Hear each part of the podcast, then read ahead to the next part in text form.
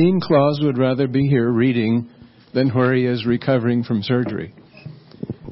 And this would maybe be the scripture. There are two sections here from Acts 8. I'll be reading those two sections with a gap in the middle. And I want to start with just a wee bit of background, because the first verse in chapter 8 says, "And Saul was there, giving approval to his death." It seems like it kind of turns on itself, but it wasn't his death Saul was giving approval to. You see, Stephen's death happened as a martyrdom just on the front of this activity that we're, of the verses that we're reading today. And Stephen had been accused falsely after some very successful ministries and some signs, and was hauled before the Sanhedrin. And what happened out of that was he was asked some questions. He responded to those questions with a sermon. That sermon angered some people, and they dragged him out of town where they had a good supply of rocks. And who was there? Saul. Hat check duty. He was watching the clothing, the people who took off some garments so that they could throw better. And Saul was perhaps inspired by that, because he went on to persecute the church. We'll see that as I read here. So let's return to the scripture. The church persecuted and scattered is the subheading. On that day, a great persecution broke out against the church at Jerusalem, and all except the apostles were scattered throughout Judea and Samaria. Godly men buried Stephen and mourned deeply for him. But Saul began to destroy the church. Going from house to house, he dragged off men and women and put them in prison. Philip in Samaria. Those who had been scattered preached the word wherever they went. Philip went down to a city in Samaria and proclaimed the Christ there. When the crowds heard Philip and saw the miraculous signs he did, they all paid close attention to what he said. With shrieks, evil spirits came out of many, and many paralytics and cripples were healed. So there was great joy in that city. Simon the sorcerer. Now for some time, a man named Simon had practiced sorcery in the city and amazed all the people of Samaria. He boasted that he was someone great. And all the people, both high and low, gave him their attention and exclaimed, "This man is the divine power known as the great power." They followed him because he had amazed them for a long time with his magic. But when they believed Philip as he preached the good news of the kingdom of God and the name of Jesus Christ, they were baptized, both men and women. Simon himself believed and was baptized, and he followed Philip everywhere, astonished by the great signs and miracles he saw. Now, I'm not going to drag you through those verses, but I'll summarize to say that Simon became so impressed at seeing the Spirit received by the people when these folks like Philip and Peter and John laid their hands on them and taught them about the Holy Spirit. He said, "I want to buy that skill. That looks like a good one." And he was rebuked rather severely and sent on his way, he and his money. We resume now. Philip and the Ethiopian, verse 26. Now an angel of the Lord said to Philip, "Go south to the road, the desert road, that goes down from Jerusalem to Gaza." So he started out, and on his way he met an Ethiopian eunuch, an important official in charge of all the treasury of Candace, queen of the Ethiopians. This man had gone to Jerusalem to worship, and on his way home was sitting in his chariot, reading the book of Isaiah the prophet. The Spirit told Philip, "Go to that chariot and stay near it." What did Philip do? Philip ran up to the chariot and heard the man reading Isaiah the prophet. "Do you understand what you're reading?" Philip asked. "How can I?" he said, "unless someone explains it to me." So he invited Philip to come up and sit with him. The eunuch was reading this passage of Scripture. And this is a quote now from Isaiah 53, verses 7 and 8. Right here. He was led like a sheep to the slaughter.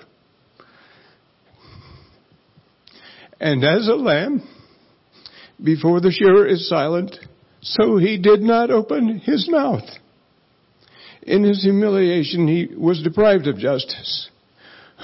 Who can speak of his descendants? For his life was taken from the earth.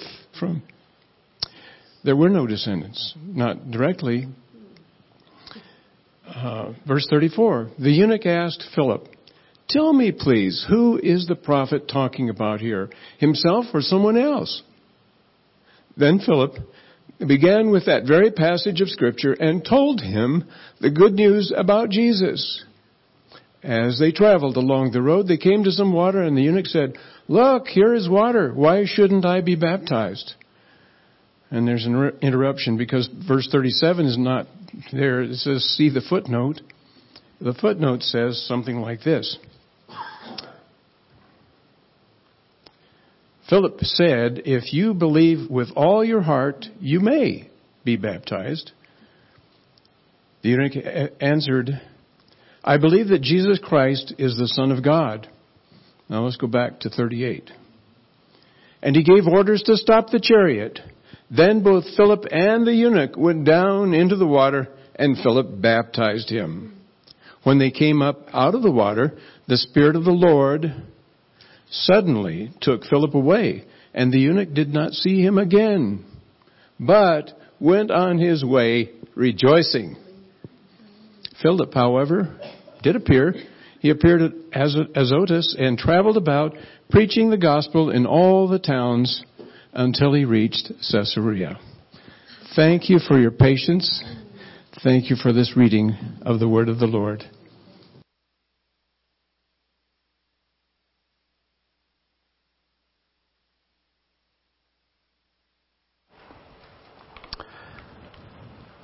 The whole adventure got its start one night as I sat in my study reading Life magazine. I merely turned a page, and at first glance it seemed there was nothing to interest me. The page showed a pen drawing of a trial taking place in New York City, 350 miles away from my home in rural Pennsylvania. I'd never been to New York, and I'd never wanted to go except perhaps to see the Statue of Liberty. I started to flip the page over, but as I did, something caught my eye. It was the eyes of a figure in the drawing of a boy. He was one of 7 boys on trial for murder. I held the magazine closer to get a better look. The artist had captured a look of bewilderment, hatred, and despair in the young boy's features. Suddenly, I began to cry. "What's the matter with me?" I wondered, impatiently brushing away a tear. Then I looked at the picture more carefully. The boys were all teenagers. They were members of a gang called the Dragons. Beneath the picture was a story of how they had been in Highbridge Park in New York when they brutally attacked and killed a 15-year-old polio victim named Michael Farmer. The story revolted me. It literally turned my stomach. In our little mountain town, such things seemed mercifully unbelievable. Yet I was dumbfounded by the next thought that sprang into my head. It came to me full-blown, as if from somewhere else. Go to New York and help those boys. The thought startled me. I'd be a fool to do that, I reasoned. I know nothing about kids like these, and I don't want to know anything. It was no use. The idea wouldn't go away. I was to go to New York, and I was to do it at once while the trial was still in progress. Many of you know the name of David Wilkerson. God called him to New York City to work with street gangs and drug addicts. He started the Times Square Church and wrote the book, The Cross and the Switchblade. God moved David Wilkerson out of his comfort zone, and it started with an article in Life magazine that challenged him to go make a difference in the lives of the boys he had just read about. Things were going on in Jerusalem.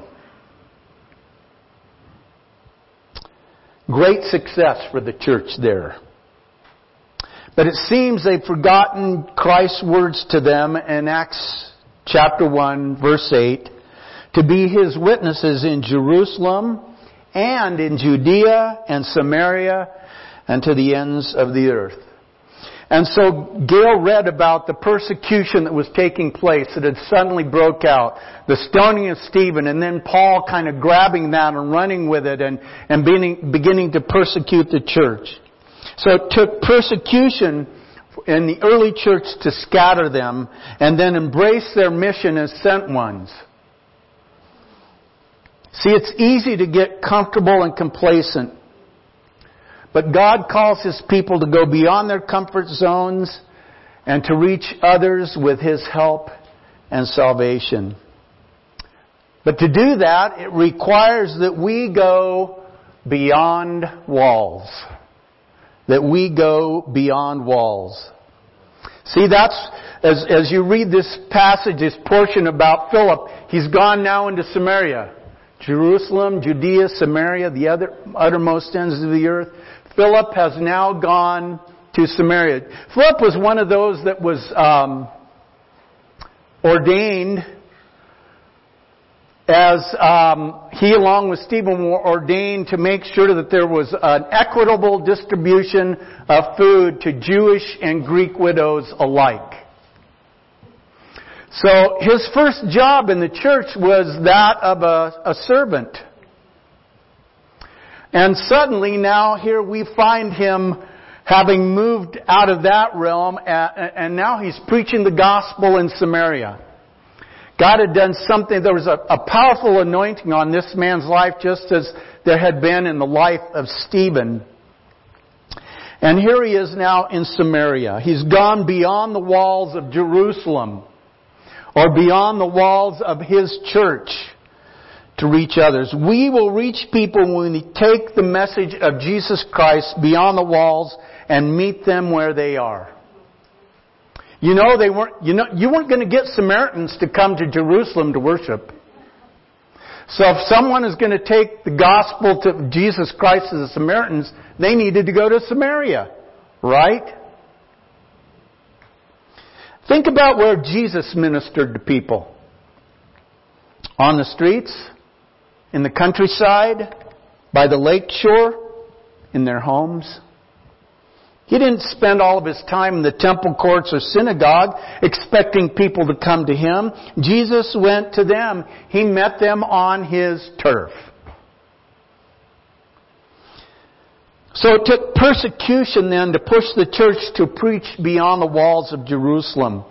And I think we need to ask ourselves, what will it take to push us to preach Christ beyond our walls? Well, I think our push to preach beyond the walls has already come. Not in the form of persecution, but in an awareness that we as a church are in decline. We know that if we're not effective in reaching beyond the walls, we will cease to exist in a not too distant future. And I don't think that's what Jesus Christ wants for His church. Philip preached Christ without a pulpit and with great power. And you know, when we reach people with the good news of Jesus Christ and they respond to that, it leads to real results and great joy. When Philip preached Christ in Samaria, there was great joy. It said the people responded with great joy. And then down the road a ways, when he takes the gospel and explains what's going on in Isaiah to the eunuch in the desert, on the desert road, He sent a new believer on his way rejoicing. Joy is one of the evidences of true conversion. The Ethiopian eunuch went home rejoicing. You know, there is nothing like the joy of new life in Christ. It is the death to life, the darkness to light, the hopelessness to purpose thing that happens when people meet Jesus. It's something, and we respond with joy when we've gone from death to life, darkness to life, light, hopelessness to purpose. And our response is joy. And that joy is contagious and can have the effect of bringing vibrancy to the life of the church that motivates us to do even more to see lost people put their faith in Jesus as Savior. But it wouldn't have happened in this case if the Christians in Jerusalem hadn't been pushed outside the walls by the persecution that they had suffered. Christ calls His people to go beyond their comfort zones to reach others with His saving power. That requires that we are obedient to God's promptings. That requires that we are obedient to God's promptings. From Jerusalem to Samaria, Philip's ministry was blessed because he was focused on faithfully following Christ and sharing Him wherever he went. And so he goes to Samaria, and as we read in the scripture that Gail took us through this morning, there was this thing, great things were happening. I mean, revival was going on. People were being healed. Demons were being cast out. People were putting their faith in Jesus Christ as Savior. I mean, talk about successful ministry. It was happening. And then God says, oh, I want you to take the desert road. Wait a minute, God. There's this great revival going on here right now, and really, this isn't a good time. And so he stayed no. He did what God told him to do. The angel of the Lord told Philip to go south to a desert road that goes from Jerusalem to Gaza.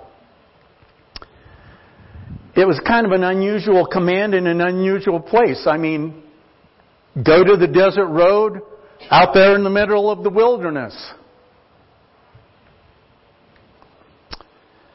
It's a desert road that runs 60 miles from Jerusalem to Gaza. It was the main road from Jerusalem to Egypt and Africa. And here's an interesting thing. Philip was not told why he's supposed to go. God just said, go to the road, to the desert road. Okay.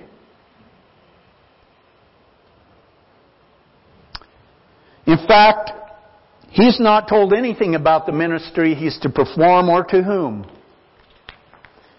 He's simply instructed to go in a certain direction, and he obeyed.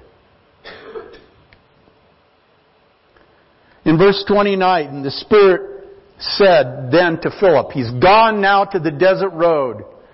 And there is probably an entourage, actually. It probably wasn't just the eunuch and his chariot. There was probably an entourage.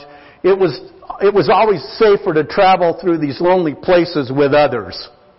And it's likely that when this man, because he was an official in Queen Candace's court, made his journey to Jerusalem, he probably came with an entourage anyway. Someone of that station in life would have not traveled alone, but would have traveled with a group.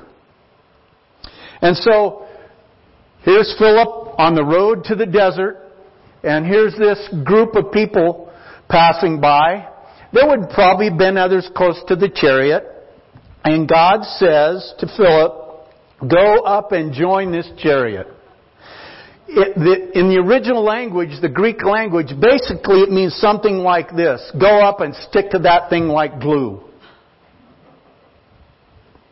And so Philip ran over. And again, because they're traveling in a group of people, The Ethiopian official would not have thought it strange that there might be some others close to that chariot. You see what's going on here? For Philip, listening to God and doing what God told him to do was a habit. It's a good habit to be in. Philip was so used to following God's lead that he didn't even second guess where he was going. He just went.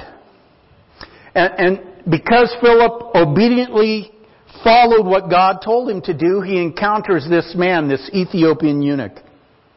And the eunuch was a very influential man. He was a court official of the Queen of Ethiopia and was in charge of her treasury. Now, let me say something here, and I don't know what you've always thought when you've read this passage. I've tended to think this way. The term eunuch could be applied in a physical sense, but was also used of any confidential officer or counselor of state. The feeling of many of the commentators that I've read was that this man was actually probably the latter, a confidential officer or counselor of state, not necessarily physically a eunuch. Now, it wasn't unusual that there were eunuchs in the service of the court. There were reasons for that. But they think that possibly this man, that it was a terminology used for people that had these places of high office, and that may have been the situation with this gentleman, although there's no certainty about that. But Philip was a man willing to serve God and His church in any capacity. He was willing to serve as a deacon, which is how he started. He was willing to go to Samaria and preach there. And he was also willing to walk for miles to preach the gospel to one Ethiopian. When God commanded, he immediately obeyed. We need to say yes to God's promptings. See, promptings without follow-through are missed breakthroughs. Promptings without follow-through are missed breakthroughs. In October 1857, J. Hudson Taylor began to minister in Ningpo, China, and he led Mr. Nhi to Christ. The man was overjoyed and wanted to share his faith with others. And he asked, "How long have you had the gospel known in England?" Taylor acknowledged that England had known the gospel for many centuries. Mr. Nhi said, "My father died seeking the truth.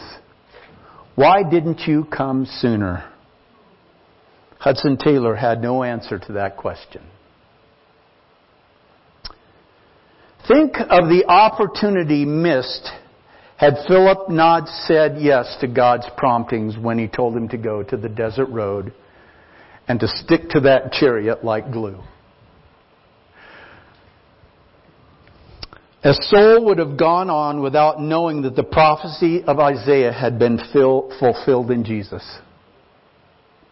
He would not have known the forgiveness of sins possible through the suffering and death of the Messiah. He would have gone on his way that day unchanged.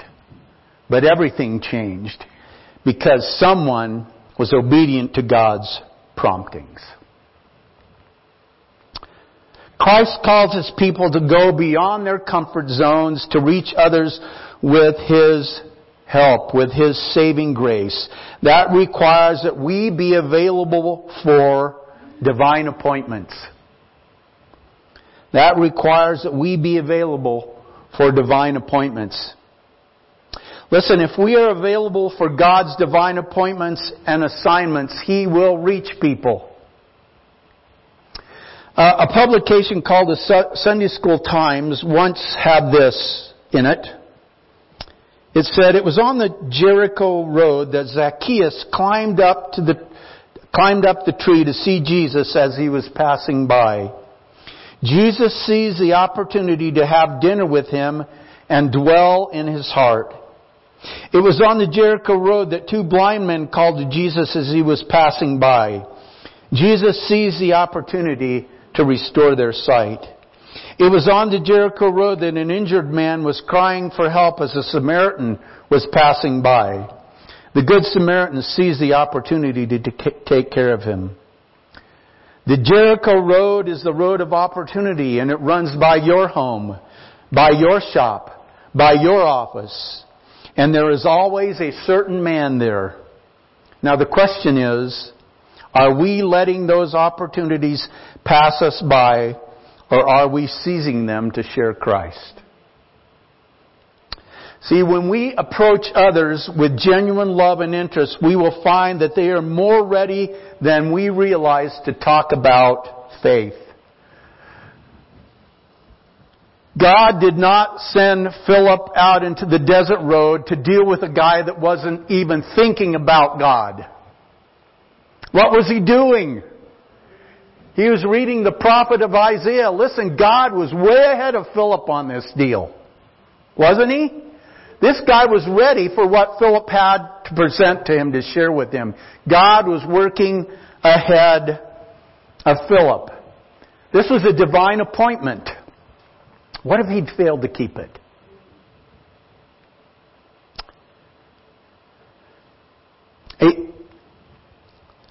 God is at work way ahead of us. A pastor of East Indian descent, a Christian pastor in the United States now, shares this story of his father.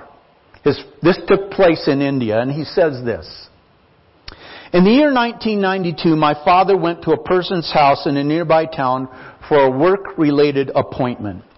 When he reached the house, the person he was supposed to meet was not at home. His family welcomed my father inside with a cup of tea and asked him to wait for some time. During those days, there were no cell phones, so my father had no choice but to wait for the person. As he was waiting, he noticed something unusual in that house. There were no statues and images of any gods and goddesses.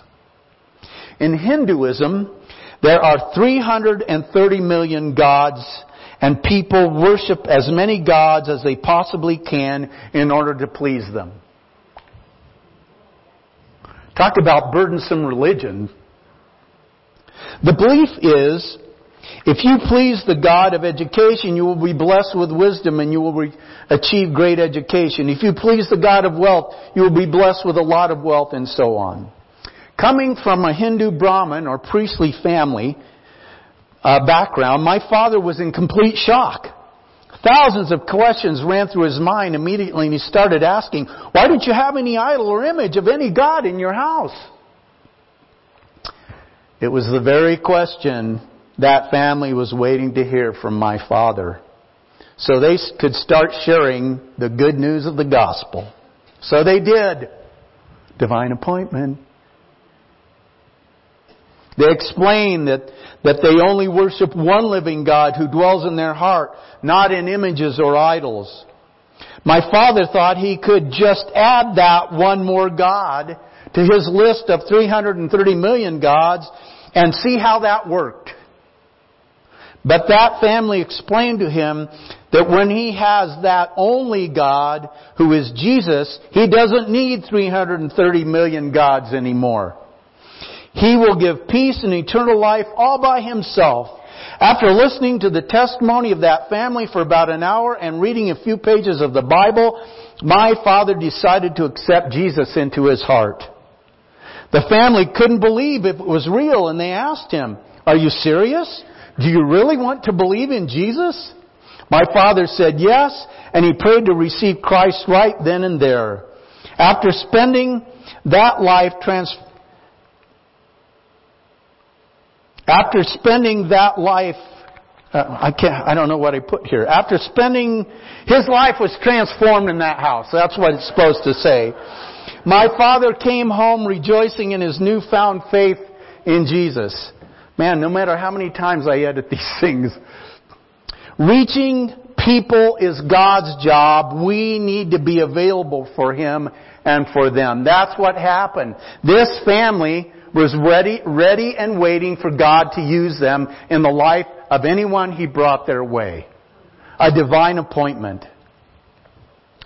He is reaching people. God is reaching people, and He wants to use us to do it. But too often we don't make ourselves available, and we have excuses for our reticence. Many people would say, well, witnessing is not my thing. Or, I'm not an evangelist, I don't have that gift. Or, I don't know how to share the gospel. Or, I'm scared they will reject me. Or, I don't know enough about the Bible. Or, what if they ask me a question I can't answer?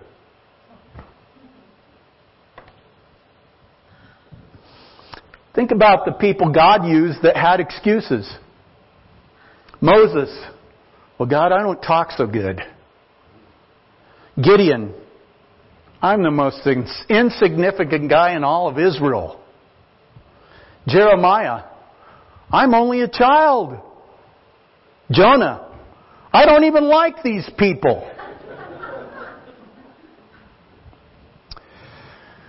Years ago when we were pastoring in Eastern Oregon, I think it was the first time our church had ever taken or gone on a work and witness trip. And we had a work and witness coordinator in our church who was advertising this thing. We're going to go to Honduras and do a building project there. And there was some hesitation to commit because there was a lot of concern about lack of building experience and skill. Oh, I can't go because... And so Frank, the leader of the coordinator, came up with these posters that advertised the trip. And at the bottom it said this: God doesn't want your ability, He wants your availability.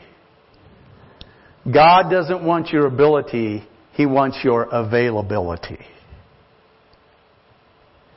I think during my tenure there, we went to Honduras 4 times and we had great teams every time we went. And listen, God doesn't want your ability, He wants your availability. That's not only true of work and witness trips, it's also true when God calls us to reach people. God doesn't want your ability, He wants your availability. Listen, Philip started out as a deacon who served food. And it ended up being this powerful preacher of the gospel, and God did great things through him, and then goes to this desert road and ministers to this guy, one man, and who knows the impact that had for eternity, not only in that man's life, but in the nation that he had a high position of authority in.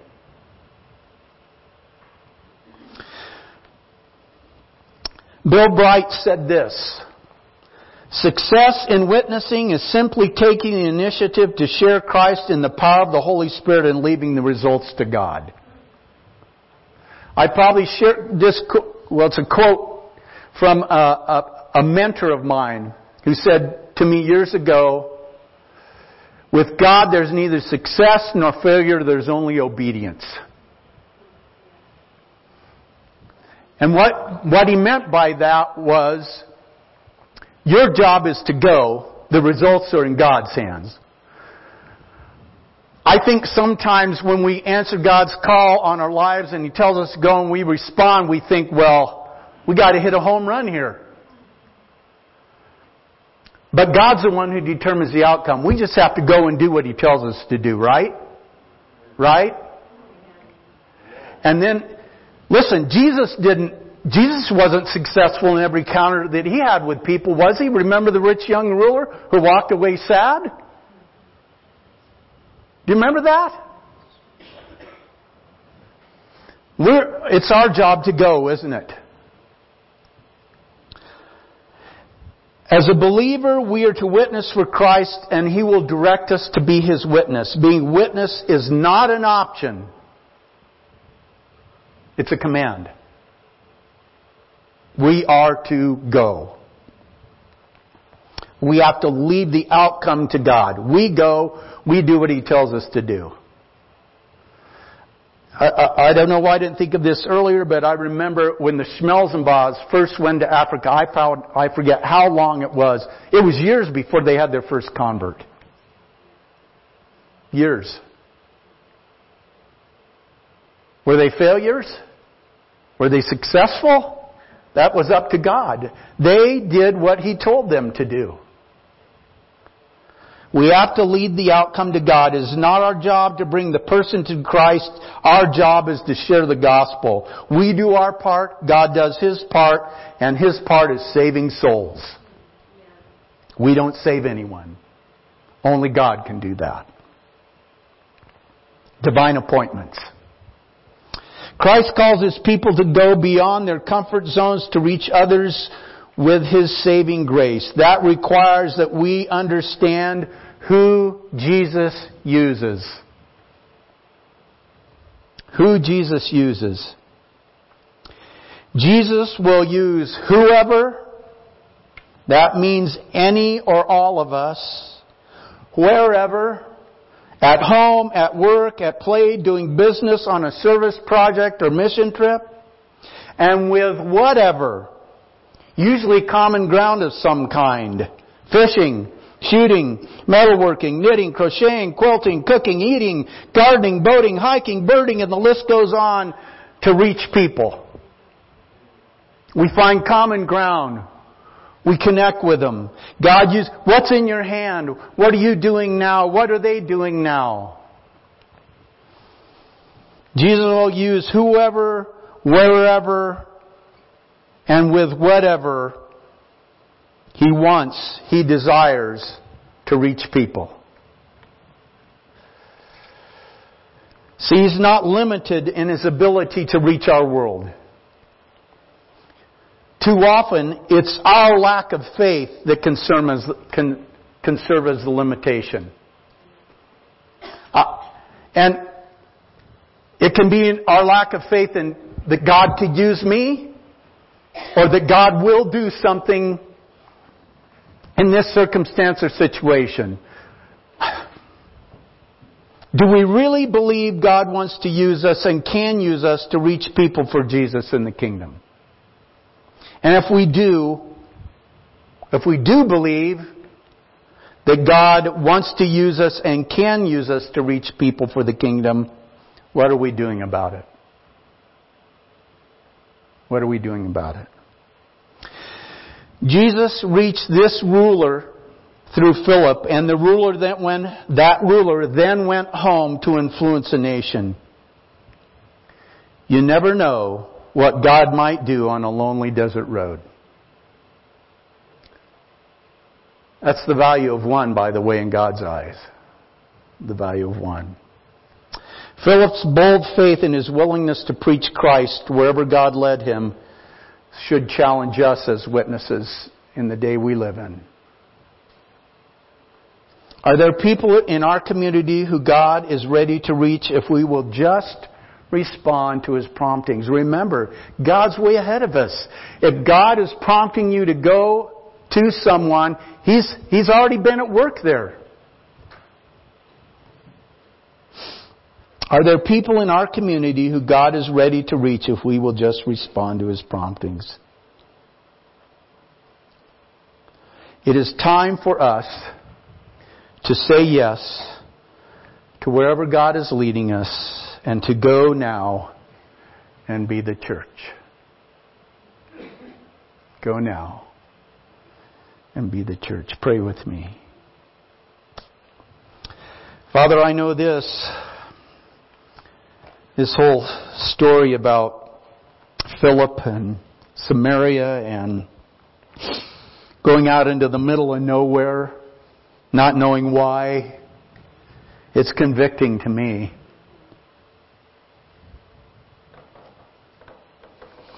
Just his willingness to be used by you, to do what you told him to go beyond the walls, to be sensitive to your promptings, to understand that when you called him to run up to that chariot and stick to it like glue, that was a divine appointment.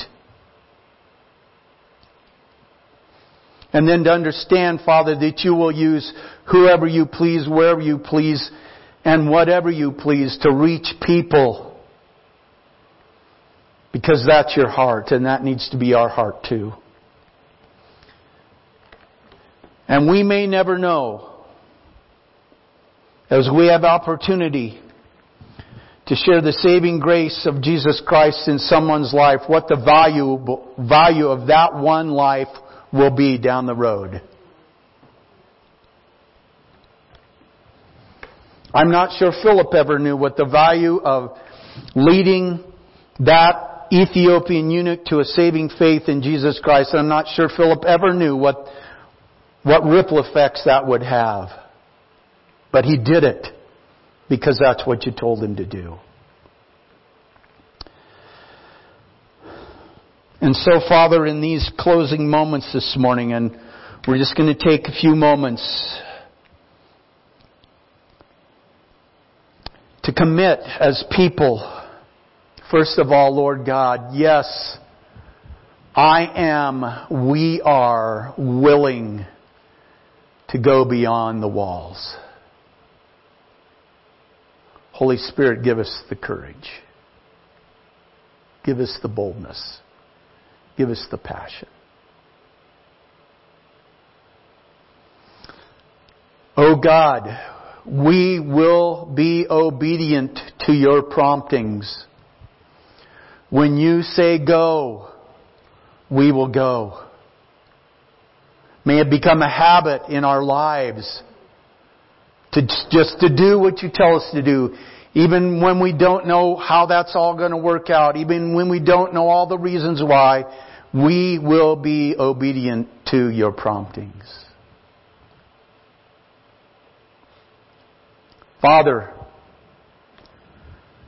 to understand that when you do tell us to go, to connect with someone,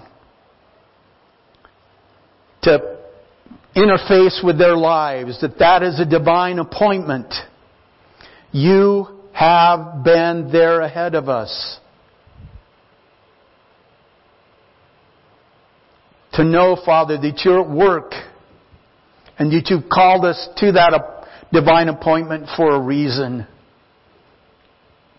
And then to be willing, Father, as we're obedient, to leave the results in your hands. We have done as faithful servants what you have called us to do.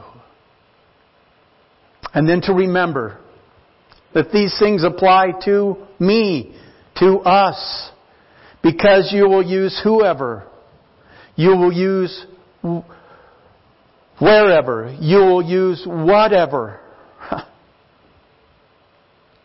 to reach people, lost people, broken people, hurting people, gang members, drug addicts, atheists, cultists, illegal immigrants, prostitutes, sexually confused, broken. You use us to reach them with the love of Christ. Oh God, this morning, my prayer is that we will accept the challenge to reach people, to go beyond the walls. For the sake of Jesus and the kingdom and your love for lost people. We commit these things to you today, Father, and we pray these things in Jesus' name. Amen. How you doing? Good. Well, thank you for being here today. God bless you as you go this morning. Go in grace and peace.